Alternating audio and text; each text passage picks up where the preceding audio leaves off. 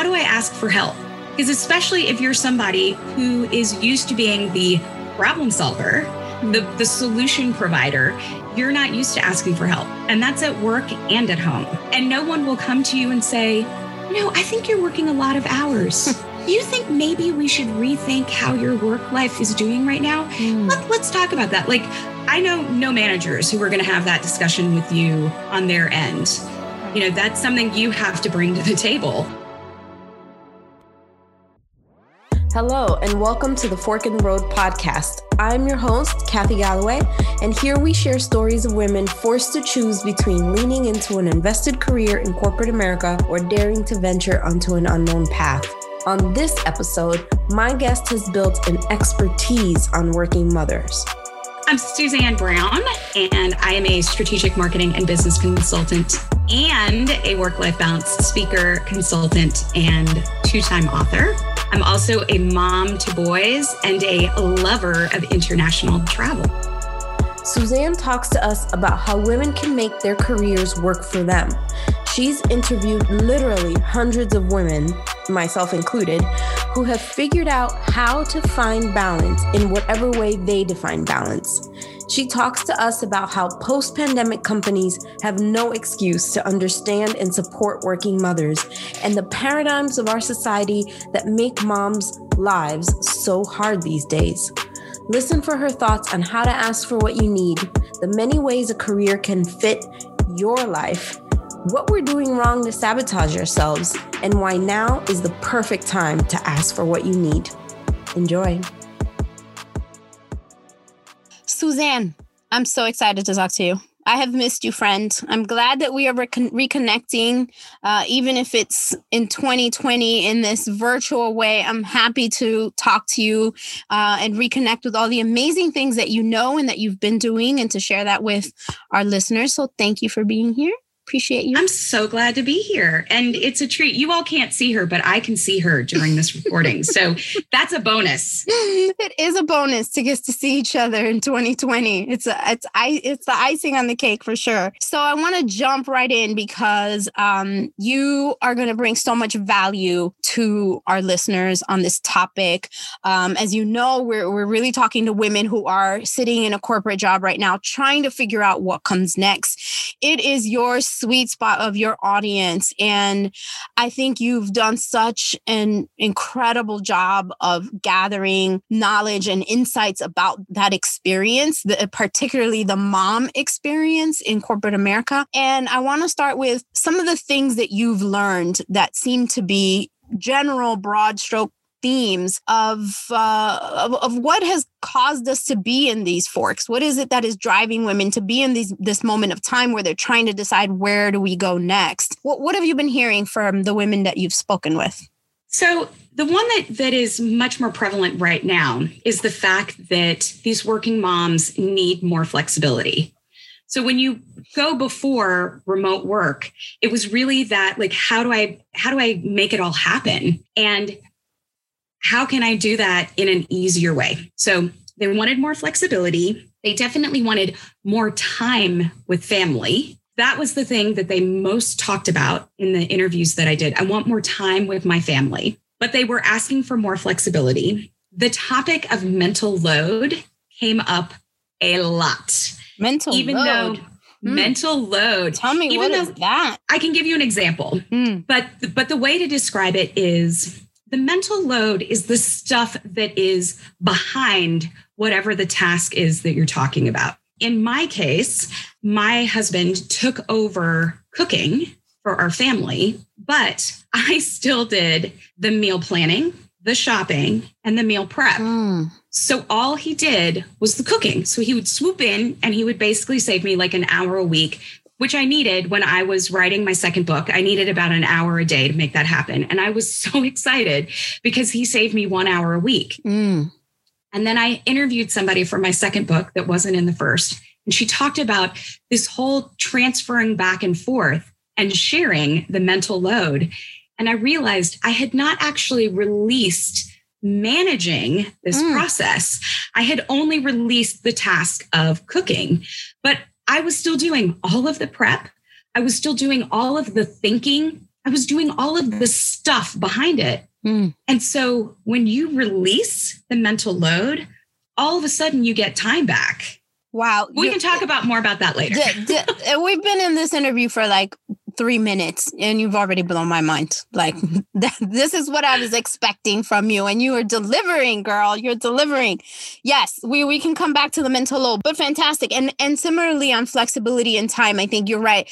That's certainly what I'm hearing is the very first thing that comes top of mind is I need more flexibility. I need more time. Uh, and, and time for what doesn't even matter, really. It's I just need more time away from work. Is that is that right? Yes. So, and and and I think the other side of that is several of the women who I spoke with for the books and now is how do I find more time for myself?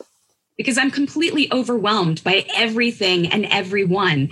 How do I find more time for myself? So that that was another theme. then I think the final one is how do I ask for help? Because especially if you're somebody who is used to being the problem solver, the, hmm. the solution provider, you're not used to asking for help and that's at work and at home mm.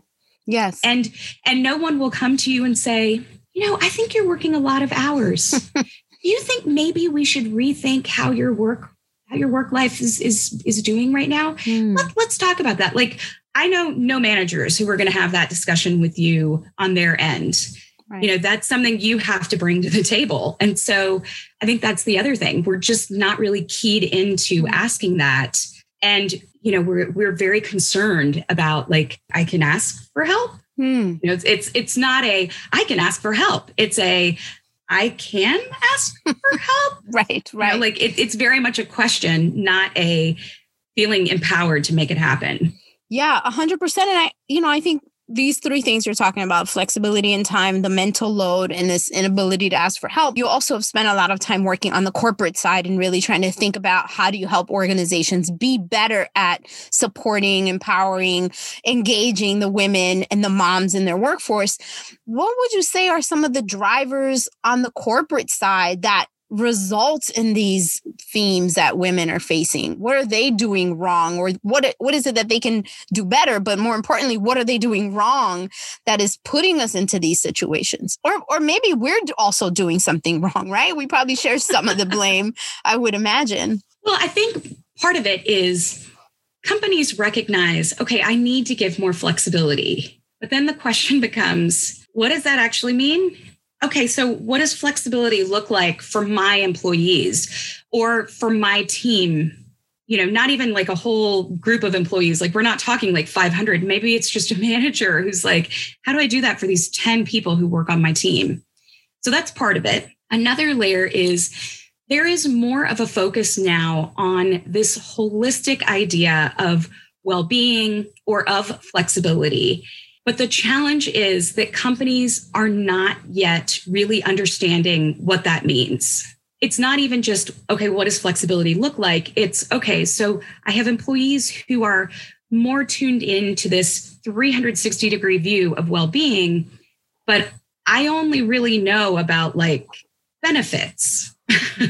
and that's all I'm giving. So, healthcare insurance and what else am I expected to give? Mm. So companies haven't quite caught up with what it is that employees are wanting more of from their specific employers. So in the past, they looked outside of their employer, and now they're like, I'm here a lot of my life. So what else are you can you give me to make sure that I am holistically doing well? And then I think the other side of this is if you have a male manager, and the reality is that many of us have male managers, right? Like that is not uncommon.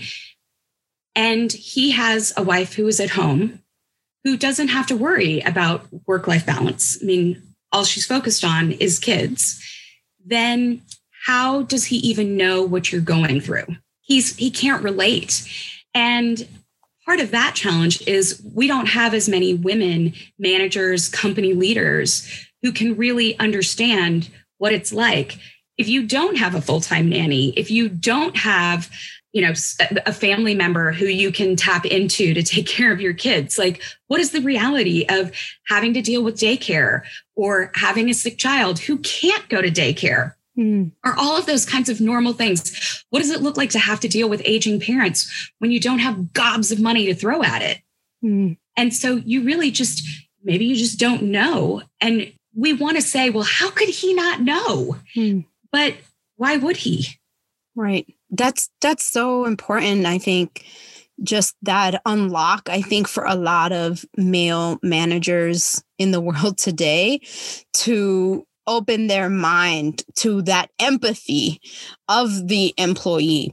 And we're obviously talking about moms in particular right now. It's certainly true across the board regardless of who the employees are.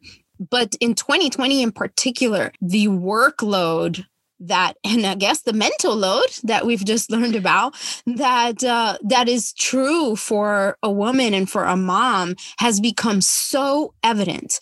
It has become so acutely felt by everyone involved um, that i think that there's a turning point for that for that door of empathy to start to open up. But but if it if it isn't open, if it's not there, what is the responsibility, in your opinion, of the corporation to to enable that, to allow that to exist in a way that encourages, you know, happier employees in their organization? So I will say quite bluntly, if a company is turning a blind eye to this, they are doing that on purpose. Mm. Okay. 2020 has really pulled the curtain back mm. on the realities of working motherhood. That is one of the benefits of this year. And so it has put a huge spot, spotlight on the issue of what does working motherhood look like in the United States? Mm.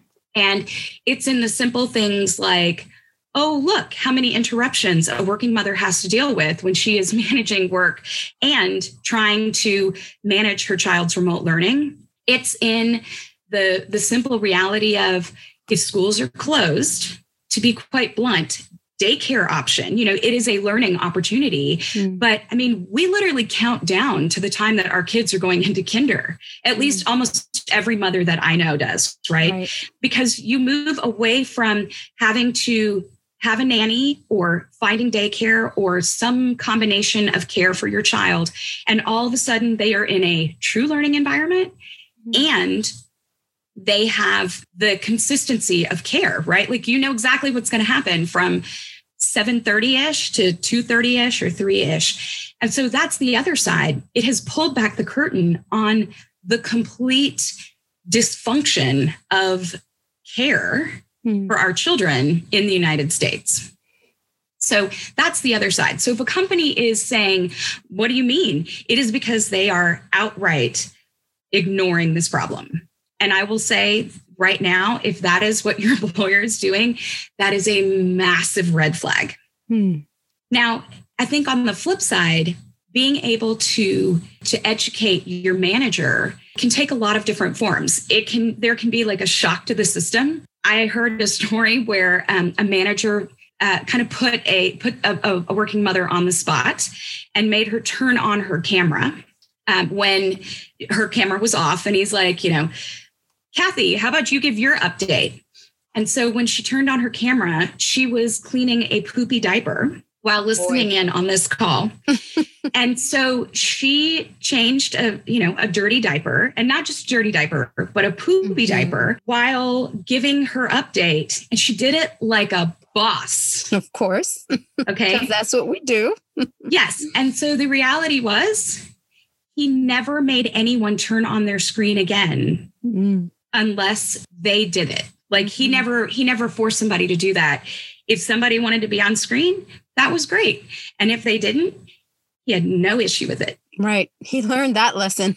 but I think some of that is just introducing the reality that we're in can be that eye opener, right? right? So that your manager, maybe that, you know, they don't have to deal with any of those things. So it's presented to them and you're still meeting your deadlines. You're still having very satisfied clients you're holding up your end of the bargain it doesn't have to be you don't have to have butts and seats from 9 to 5 in order to make that happen like you're you're showing i can get this all done right And so I, I, think that that is one of the things that we're doing and that companies are allowing to happen. Like mm-hmm. they are having a little bit more of that flexibility there. But any company that disregards that is definitely out of touch. And I would be kind of surprised if they continue to have employees after the mm-hmm. economy rebounds. Right right that they'll lose quickly lose favor. So let's talk a little bit about what are what are we doing? What can we take ownership of in as a driver of the problem? N- not yet talking about how to solve it but what are the things that we are doing that are enabling these poor working conditions if i can call it that? I feel uncomfortable with the phrase because it connotes what are true poor working conditions but nevertheless what are we doing? What what can we take ownership over and say i've contributed to this in this way? What are you seeing? So there are a few things. One, it is the lack of asking for help. I, I, can figure it out. I can I can take care of it. I'll make this happen. So we don't ask for help.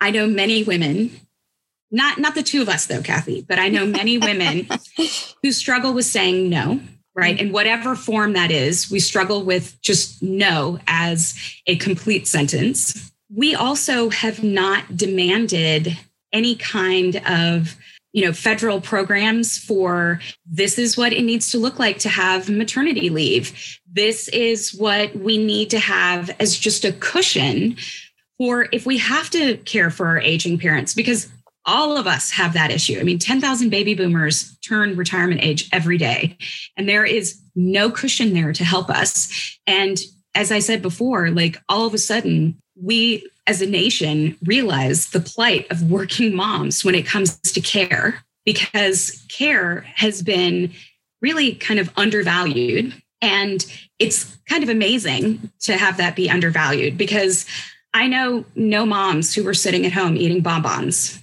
Like that's not really what motherhood looks like. We haven't really put a spotlight any, on any of those things and we haven't kept other people accountable. So mm more companies are doing things like maternity leave or doing flexibility, but we haven't asked for any of those things ahead of time.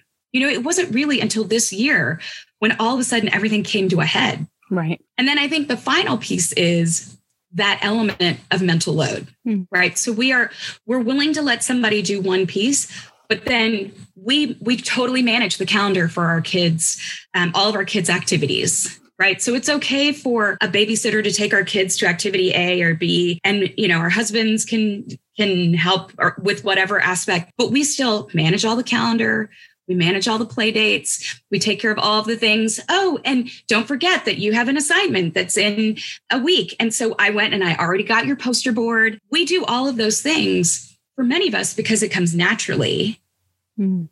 And I don't know if that's part of the not asking for help or if it's just literally we don't just relinquish that mental load. Like we manage it. We we keep it very like close to us it's like a, a badge of courage. Yeah. And let's talk more about that because I think I haven't articulated it in that way with any of my other um, interviewees, but the theme is so strong and so consistent. This theme of wanting to get it all done, the theme of trying to do it all by ourselves, the theme of the running mental list, of which mine happened right before this call. I had it in the back of my head. I forgot to schedule for the flu shots. I need to try to figure out when I'm going to do that. Where am I scheduling? I'm going to ask my husband to do it. Just this constant thing that we do as women. And, and in one of my other interviews, someone was talking about not wanting to disappoint and this kind of feeling and this sense of responsibility for others in that way and and uh, you know i'm curious your thoughts as to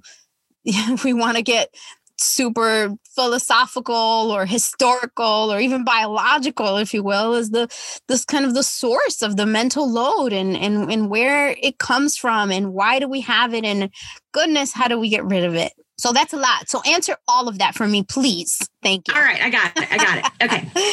So i think part of it is for many of us when that is laid out there as one of the things that you have to deal with having that running mental list, taking on the mental load. We, by design, that has been our example. Our moms did that for many of us. Mm, yes. And when we go to have children, because that was how it was done before, in, for many of us, that's the obligation. Well, my mom did this, so this is my job. not this has to be done. How are we going to get it done?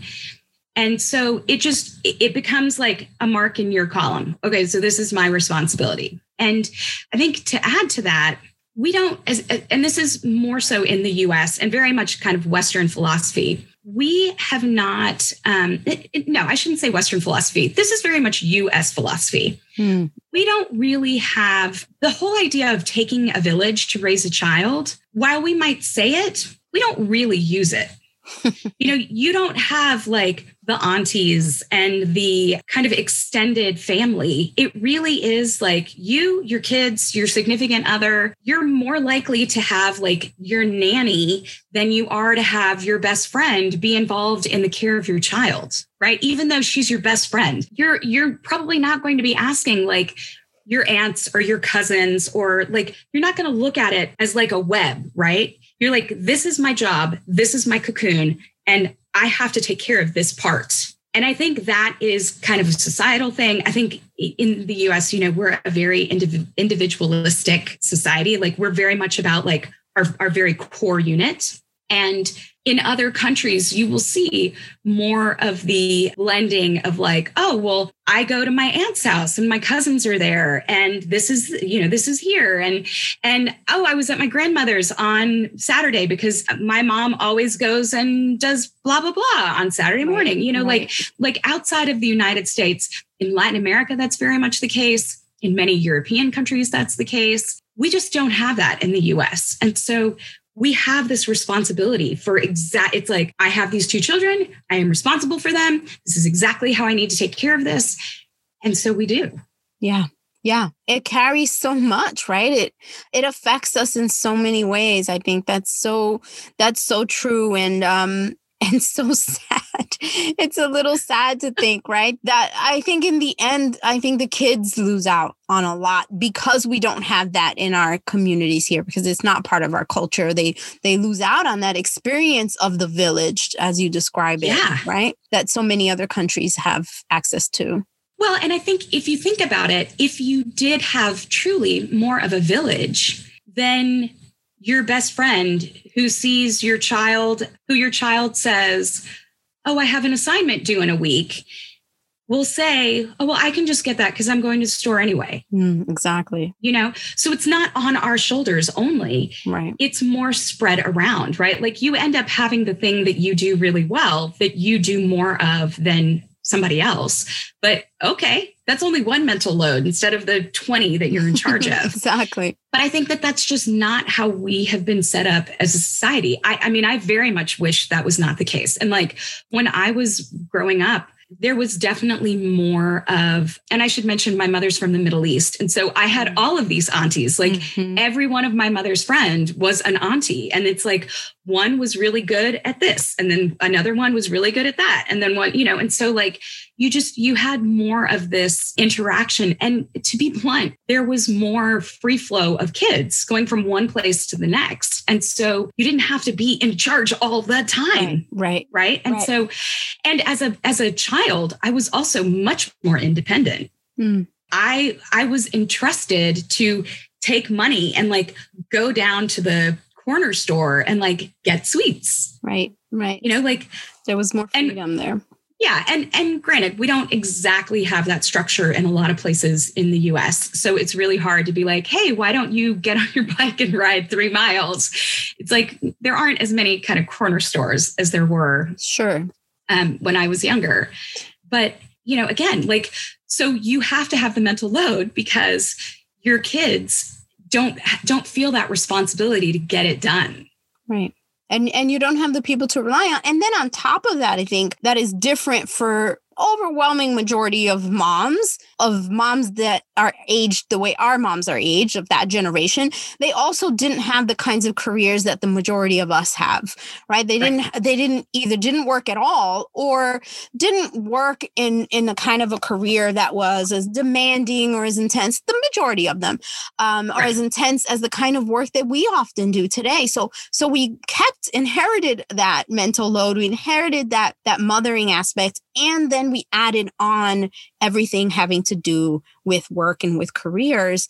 And so, and so, you know, we're faced with this situation. So we'd love to transition a little bit to, okay, so how do we dig ourselves out of this hole? And, and as you know, in this, in this podcast, I'm talking to women who, who come to this point and say, I'm done with this. I've got to jump ship. I've got to start something new. I'm going to go find some other career that's a better fit for me. That certainly was my story. But for many women, either it's not an option or they love what they do and they don't want to jump ship. They want to figure out how do how do i make this thing work? And i think that's what's so brilliant about the work that you've been doing over at Mompowerment is really trying to help women figure out how do i make this work as a mom? I don't want to give up on the the career that i love. So tell me a little bit about some again if we're talking about big picture themes what are some of the things that women are finding success um, doing to to regain control control over the way that they are working in the world? Okay. So I think the first one, which can actually be really hard, is a mindset shift. Okay. Because if you were to poll people in the United States, they would say mothers should be at home. Hmm. Okay. Hands down, they would they would make that statement. But if you looked at the research for girls who had mothers who were working in whatever form that that was. So it's not like oh in in a in an employee kind of situation or in a um, working full time, like literally worked in whatever that looks like. They were more likely to work, more likely to have a supervisory role, and more likely to be paid more. Hmm. Okay, so that's on the that's for girls, hmm. and then for boys, they are more likely to help out at home like when they when they get married or, mm-hmm. or live with somebody else and they're more likely to be engaged as a parent hmm. okay and so that is research which is shared often among um, women who are empowering other women but i feel like that is not a message that is trickling down enough to just a normal working mom who's not doing the research. Mm-hmm. So that's one huge thing to be able to understand my working actually benefits my children in a huge way. And it's not because only of like, I can keep a roof over our head or I can pay for all the fun stuff, right? Like there is literally a benefit to their lives later on. Mm. So being able to em- embrace that is a, a way of empowering yourself to feel better about the fact that you're not staying at home. Mm. Right? Like, oh, is my child going to be okay in the long run? And is this going to be what my child goes to therapy for? Like, no, right. you are benefiting your child in a huge way. So that's the first thing, which, like I said, that could actually be a, a big thing to overcome because it is very much a mindset shift. Mm. So the second thing is, we do need to get a lot better about asking for what we need. Because right now, especially, this is the moment when employers have been probably the most flexible that they've ever been. So, this is the moment to strategically ask for what you need. Now, you can't walk in and be like, this is what I want, or I'm out, right? Like, right. ultimatums are not a very good idea, but you can strategically ask for those things. You can put forth your, your case. Even better, talk to other moms who are on your team, in your department, and have a conversation together to understand, okay, what are we, what are we all dealing with? and to be able to go as a group and say, this is what we're struggling with, and this is how we need you to address this. That's a very different conversation than how good are your negotiation skills so that you can talk to your manager and fingers crossed convince him or her to give you what you want. And we don't do enough of talking to our colleagues and being able to understand okay kathy what are you dealing with? Okay so i'm dealing with something similar. Okay let's brainstorm about how we can fix that. Because if you're not coming up with the solutions, you have to accept the solutions that are given to you, and they really might not fit your needs because you have kind of put the ball in their court of here's the problem, I don't have a solution. Then you're stuck. Right. Right. And in addition to that, when it comes for asking what you need, I think you might love what it is that you do and realize that I can't do everything that I want to do. And so my only choice is to leave. But what if you could continue to do it just in a much more scaled back way? So let's say you try something like job share, mm-hmm. right? Where you continue to do what you love in your role, but then another working mom gets to do that as well. And so you become a team. And that doesn't mean that you're in that for the rest of your career. I mean, maybe you're in that for a few years until you get to the point where you're more in a rhythm where your kids are in elementary school or whatever the case is, right? And so the opportunity is to be creative right now in what you're offering up as a solution. This is the moment for you to really think like out of the box. Think about the stuff that you have never asked before that you don't necessarily see at your um, employer. Because for those who are good at what they do, employers recognize that. And I will remind you all, they have spent a lot of money to find you, train you, get you really doing what it is that you do well.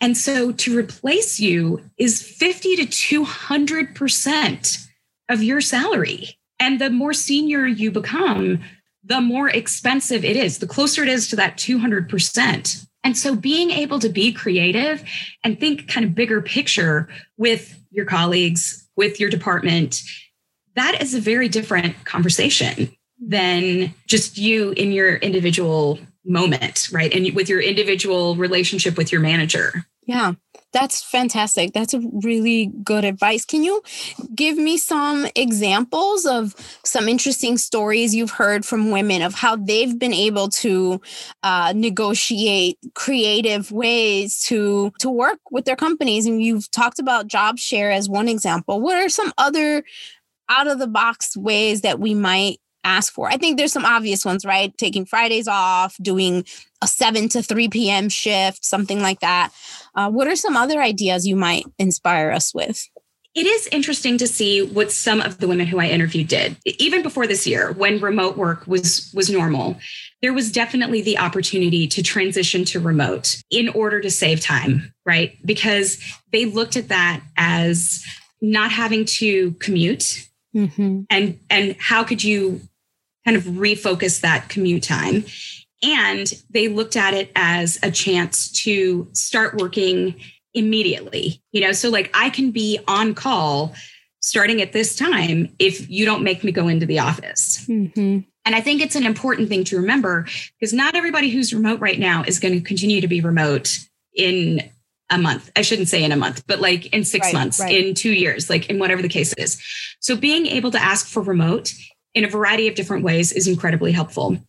I have definitely seen women in unusual, I, I, shouldn't say unusual, but in industries that you would not consider to be flexible hmm. to make the request for flexibility. Hmm. So, for example, a woman who worked um, as the CFO for a um, for a hedge fund of all things, wow, yeah. which is a pretty demanding kind of um, of industry and kind of role and because she understood her value what she brought to the table what she really knew not only did she scale back to a pretty limited schedule she did not lose salary. Wow. And so i think that is the other thing really to understand which is not just um, asking for your time to look different. It's understanding the value that you have. And just because you might be scaling back to 35 hours does not mean that your salary needs to be scaled back mm. by a percentage. Mm-hmm. And that is a really important thing for women to understand because there are lots of things that allow you to continue to work full time, right? So you have remote working, you have what is considered um, a split shift, which is like maybe you work from eight to two and then you hop back again and you work from seven to 10. I mean, mm-hmm. whatever it, it, looks like, right? Maybe it's that you shift your schedule, like you mentioned. So it's like seven to 3 mm-hmm. So you can shift your schedule. You can do job share. You can do remote. You can literally go part time, mm-hmm. right? Where you you scale back on your time.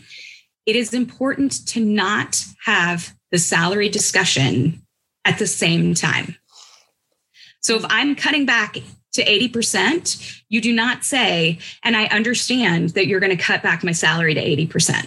That's not how negotiations go because there could be a high likelihood that you are still making all kinds of things happen at 80%. And so you shouldn't have a 20% cut in your salary. Right. maybe you shouldn't have a cut at all maybe you only have a 10% cut like you have to be able to to talk about how can you make this happen right. And that becomes part of your whole negotiation. I have also seen companies and and and this obviously is based on input from employees where they have created almost more of like a matrix without them calling it. It was like a matrix. So here are the skills that you have. Here's how the number of hours you want to work. Here are um, and here are the roles that you can have to do that. Right? So here's what you're looking for as far as flexibility. And so that way like maybe you don't work in something where you've got to be on 24 7 mm-hmm. but you can have a lateral move and you can have a lot more flexibility learn additional skills and that way you work for 32 hours or that way you only work for 40 hours. Right. So i think that's the other part of it that it's not necessarily that you need to continue in exactly what it is that you've been doing you can shift to something else mm-hmm. Mm-hmm. and it can still benefit you yeah, I love that. There's so many good ideas for how to kind of take control over the work that you're doing, especially if it's work that you love. If it's a company that you love and one that you've been with for a long time, but it's just not working right now, such great ways to engage with your manager, with your HR department, um, with all of the above, even um, to to find ways to make it work for you. Because again, you know, many women are are happy in in in parts of their job. They're happy and don't want to necessarily jump ship. So I really appreciate that you've shared those nuggets. And tell us quickly about your two books. We've got two books from you that we can learn a bunch more from. Tell us a little bit about each. Okay, so the first one, which has a red cover, is Mom Mompowerment. And that is about the successful transition to a professional part time role. And then the second one, and, I will say the first one has a ton of practical tips just in general for working smarter. Um, the second one is about general work life balance for professional working mothers. So it's not about the transition, it gives you a lot of different ideas. Um, both help you think through conversations about working smarter, about taking time for yourself. So they're both full of practical tips. The one with the red cover is more about part time specifically, though. And they both include interviews with more than 110 professional working moms and my own research and my own experience. So, um, so there's a little bit of both in there. Mm. And it's mom Mompowerment and then the mom Mompowerment Guide to Work Life Balance fantastic. And then the really highly valuable Facebook group. Tell us where to find it, and or I should say how to find it. It's on Facebook, um, of which I am a member, a proud member. Tell us how to get to it. So it is Mompowerment. It's that simple. So it's facebook.com slash groups slash Mompowerment. Um, awesome. I'm Mompowerment everywhere. Really, like that. That's my handle. It's easy. It, it was just once I had the name and it was trademarked, that was I've just went everywhere with just that name. So yeah, and it works. Me. It works because that's exactly what we're looking for is to be empowered as as mom and as women. And you're doing such a great job with that. This entire interview was so valuable. You get us give us so many good things to think about and so many great ideas. So I really appreciate you, and uh, and I can't wait to hear the feedback from from listeners. I'm excited to engage with them in the Facebook group. So thank you, Miss Suzanne. Thank you so much for having me. And I, I hope that this brings value and helps listeners think a little differently and actually feel empowered to take action.